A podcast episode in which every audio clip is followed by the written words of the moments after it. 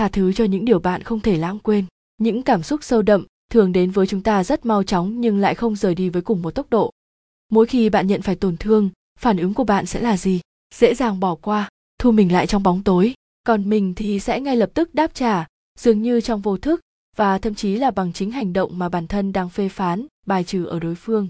Mình tự trấn an với lòng rằng đây là sự trả đũa thích đáng và đó là cách mà bản thân tìm lại bình yên. Trái tim con người luôn biết cách để che đậy mọi thứ và cảm giác tội lỗi.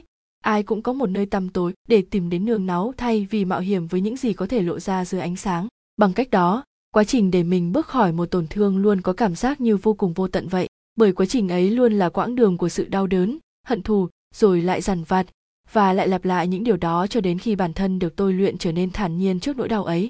Rồi khi đi đến cuối con đường ấy, chính bản thân mình đã tự tạo thêm rất nhiều vết thương so với ban đầu. Và sự dằn vặt này chính là thứ đã níu chân mình không cho mình chạm đến sự tự do để bước tiếp và vượt qua tất cả. Và cuốn sách đã đến với mình thật tình cờ, thu hút mình ngay từ cái tựa để tha thứ cho những điều không thể lãng quên. Ôi đúng là như vậy còn gì, chỉ những gì khiến chúng ta khắc sâu, làm chúng ta không thể quên nổi thì mới có sức mạnh dày vò và dằn vặt chúng ta mà thôi. Chỉ khi đó, chúng ta mới tha thiết muốn biết cách để tha thứ, để buông bỏ. Mình chỉ mới đọc được nửa đầu cuốn sách này.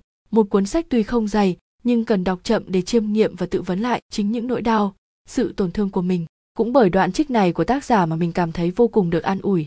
Chúng ta cần cho bản thân thời gian. Đó chính là điều tôi muốn mang đến cho bạn trong lúc chúng ta chậm rãi khám phá thông điệp này. Trước khi đi qua các bước của sự tha thứ, đầu tiên, chúng ta sẽ xử lý có chế đối phó của bản thân và nguyên cơ khiến chúng ta chống đối việc khoan dung. Một cuốn sách ấm áp vừa đủ, nghiêm khắc đúng mức để mỗi người đọc thực sự hiểu về tha thứ và bước vào quá trình chữa lành.